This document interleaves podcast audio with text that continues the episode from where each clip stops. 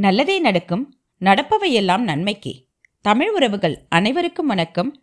நான் உங்கள் ஜெயா. நீங்கள் கேட்டுக்கொண்டிருக்கும் ஆடியோ புக் பார்த்திபன் கனவு பகுதி மூன்று அத்தியாயம் இருபது. பொன்னனும் சிவனடியாரும். சிவனடியாரை பார்த்த பொன்னன் ஏன் அவ்வளவு ஆச்சரியமடைந்தான் என்று இதில்லை. குதிரையிலிருந்து இறங்கி அந்த சிற்ப வீட்டுக்குள் நுழைந்தவர் ஒருவராகவும் வெளியே வந்தவர் ஒருவராகவும் இருந்ததுதான் காரணம்.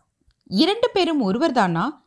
வெவ்வேறு மனிதர்களா? இந்த ஆச்சரியத்தையும் சந்தேகத்தையும் பொன்னன் முகத்தில் வெளிப்படுத்திய போதிலும் வார்த்தைகளினால் வெளியிடவில்லை.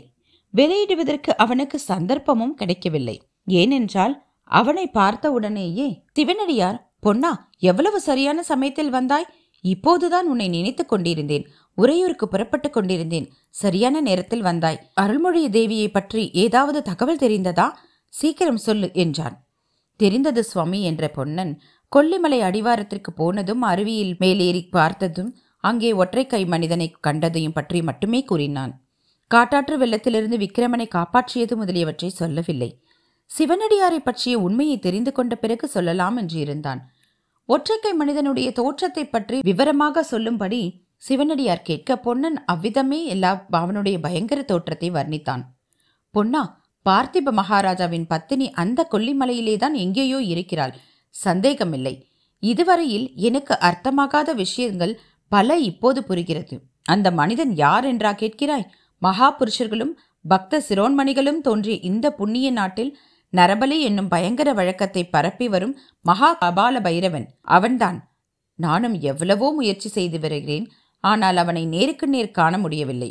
அவனை பற்றி இன்னொரு சந்தேகமும் எனக்கு இருக்கிறது. பொன்னா ஏன் என் கண்ணில் அகப்படாமல் அவன் தப்பித் திரிகிறான் என்பதை ஒருவாறு யூகிக்கிறேன்.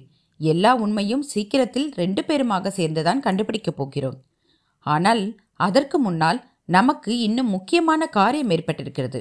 உனக்கு இப்போது ரொம்பவும் ஆச்சரியமளிக்கும் விஷயம் ஒன்றை சொல்லப் போகிறேன். சோழ நாட்டு இளவரசர் திரும்பி வந்திருக்கிறார் என்று சொல்லிய சிவனடியார் பொன்னனுடைய முகத்தை உற்று பார்த்தார். அவனுடைய முகத்தில் சிறிது வியப்புக்குறி காணப்பட்டதை தவிர குதூகலமும் மகிழ்ச்சியும் தோன்றாதது கண்டு சிவனடியார் என்ன பொன்னா? உனக்கு நான் சொல்வதில் நம்பிக்கை இல்லையா? என்று கேட்டார்.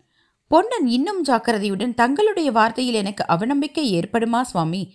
ஆனால் இவ்வளவு அபாயத்துக்கும் துணிந்த இளவரசர் ஏன் வந்தார் என்று கவலையாயிருக்கிறது. உண்மைதான் பொன்னா இளவரசருக்கு ஏதோ அபாயம் நேர்ந்துவிட்டது.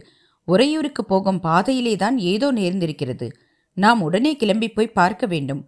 அருள்மொழி தேவியை கண்டுபிடிப்பதற்கு முன்னால் இளவரசரை கண்டுபிடிக்க வேண்டும். பொன்னன் இப்போது உண்மையாகவே பேராச்சரியம் அடைந்தவனாய். சுவாமி இதெல்லாம் உங்களுக்கு எப்படி தெரிந்தது? இளவரசரை நீங்கள் பார்த்தீர்களா? எங்கே பார்த்தீர்கள்? அவருக்கு வழியில் ஆபத்து என்று என்ன முகாந்திரத்தை கொண்டு சொல்கிறீர்கள்? என்று கேட்டான். பொன்னா இதென்ன உன்னிடம் இந்த மாறுதல்? நான் சொல்லுவதில் சந்தேகப்பட்டு முகாந்திரம் கூட கேட்க ஆரம்பித்து விட்டாயே? நல்லது சொல்கிறேன் கேள். இளவரசரை நானே பார்த்தேன். பேசினேன். நான் தான் உறையூருக்கும் அனுப்பினேன். எதற்காக சுவாமி? எதற்காகவா? ஜென்ம தேசத்தை பார்த்துவிட்டு வரட்டும் என்றுதான். பொன்னா ஒருவனுக்கு தன்னுடைய பிறந்த நாட்டின் அன்பு எப்போது பூரணமாகும் என்று உனக்கு தெரியுமா? கொஞ்ச காலமாவது அயல் தேசத்தில் இருந்துவிட்டு திரும்பி வரும்போதுதான். இரண்டு மூன்று வருஷம் அயல்நாட்டில் இருந்துவிட்டு ஒருவன் திரும்பி வந்து தாய்நாட்டுக்கு வந்து அது சொர்க்க பூமியாக தோன்றும். வளம் கொழிக்கும் சோழ நாட்டை பற்றி கேட்க வேண்டுமா? உங்கள் இளவரசருக்கு திரும்பவும் இந்நாட்டை விட்டு போகவே மனம் வராதபடி செய்ய வேண்டும் என்று விரும்பினேன். பார்த்திப மகாராஜாவுக்கு போர்க்களத்தில் நான் கொடுத்த வாக்குறுதியை நிறைவேற்றும் பொருட்டு ஆனால் வழியில் இப்படி விபத்து ஏற்படக்கூடும் என்று எதிர்பார்க்கவில்லை. ஐயோ பகவானே நாளை அருள்மொழி ராணி கேட்டால் நான் என்ன செய்வேன்? சுவாமி இளவரசருக்கு என்ன ஆபத்து நேரிட்டது? அது எப்படி உங்களுக்கு தெரியும்? இன்றைக்கு ரொம்ப கேள்விகள் கேட்கிறாயே பொன்னா என்ன ஆபத்து நேர்ந்தது என்று எனக்கு தெரியாது. ஆனால் ஏதோ நேர்ந்தது என்று மட்டும் இருக்கிறது. அதோ அந்த குதிரைக்கு பகவான் பேசும் சக்தியை மட்டும் அளித்திருந்தால் அது சொல்லும். ஆமாம் இந்த குதிரை மேல் ஏறிக்கொண்டுதான் உங்கள் இளவரசர் கிளம்பினார். இதே இடத்திலிருந்துதான் புறப்பட்டார். ஆனால் இரண்டு நாளைக்கு பிறகு குதிரை மட்டும் தனியாக திரும்பி வந்திருக்கிறது. இளவரசருக்கு எங்கே என்ன நேர்ந்தது என்பதை இப்பொழுது நான் உடனே போய் தேடி கண்டுபிடிக்க வேண்டும். நீயும் என்னோடு வருகிறாயல்லவா? உனக்கு குதிரை ஏற தெரியுமா? என்றார் சிவனடியார். தெரியும் சுவாமி. ஆனால் நான் தங்களுடன் வருவதற்கு முன்னால் தங்களிடம் இன்னும் சில விஷயங்கள் தெரிந்து கொள்ள வேண்டும். என்ன? என்று சிவனடியார் தம் காதுகளையே நம்பாதவர் போல் கேட்டார். ஆமாம் இன்னும் சில விவரங்கள் தெரிய வேண்டும். முக்கியமாக தாங்கள் யார் என்று சொல்ல வேண்டும் என்றான். சிவனடியாரின் முகத்தில் புன்னகை அரும்பியது. ஓஹோ அப்படியா? என்றான். சற்று முன்னார் சாலையில் தாங்கள் குதிரை மீது வந்ததை நான் பார்த்தேன். அப்போது வேறு உருவம் கொண்டீர்கள் இந்த வீட்டுக்குள்ளேயே போய் வெளியே வரும்போது வேறு ரூபத்தில் வந்தீர்கள். ஆனால் இந்த இரண்டு உருவமும் தங்களுடைய சொந்த உருவம் என்று எனக்கு தோன்றுகிறது. இந்த சந்தேகம் சுவாமி எனக்கு வெகு நாளாகவே உண்டு. ஆனால் இப்போது கேட்டு தெரிந்து கொள்ள வேண்டிய அவசியம் நேர்ந்திருக்கிறது. உண்மையில் தாங்கள் யார் என்று சொன்னால் சொன்னால் என்ன? சுவாமி மிகவும் முக்கியமான ஒரு விஷயம். தாங்கள் அறிந்து கொள்ள விரும்பக்கூடிய விஷயம் எனக்கு தெரியும்.